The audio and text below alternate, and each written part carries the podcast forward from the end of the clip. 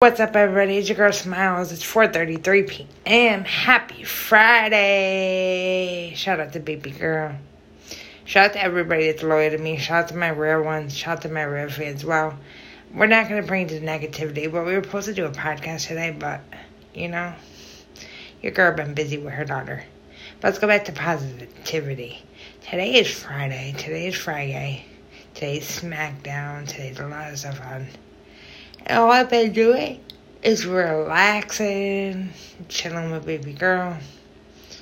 Um, still have my hair curled from last night.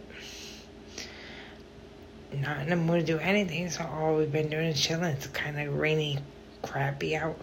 Let's go.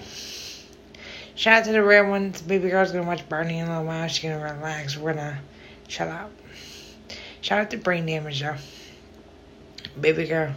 You with the brain damage, I see you being strong. I see you being that perfect little girl. Like nothing's gonna nothing's gonna break us apart. Brain damage will get through it. Autism will get through it. We're strong. She's strong. I'm strong. And all my friends are like, Nikki, you got this, you got this.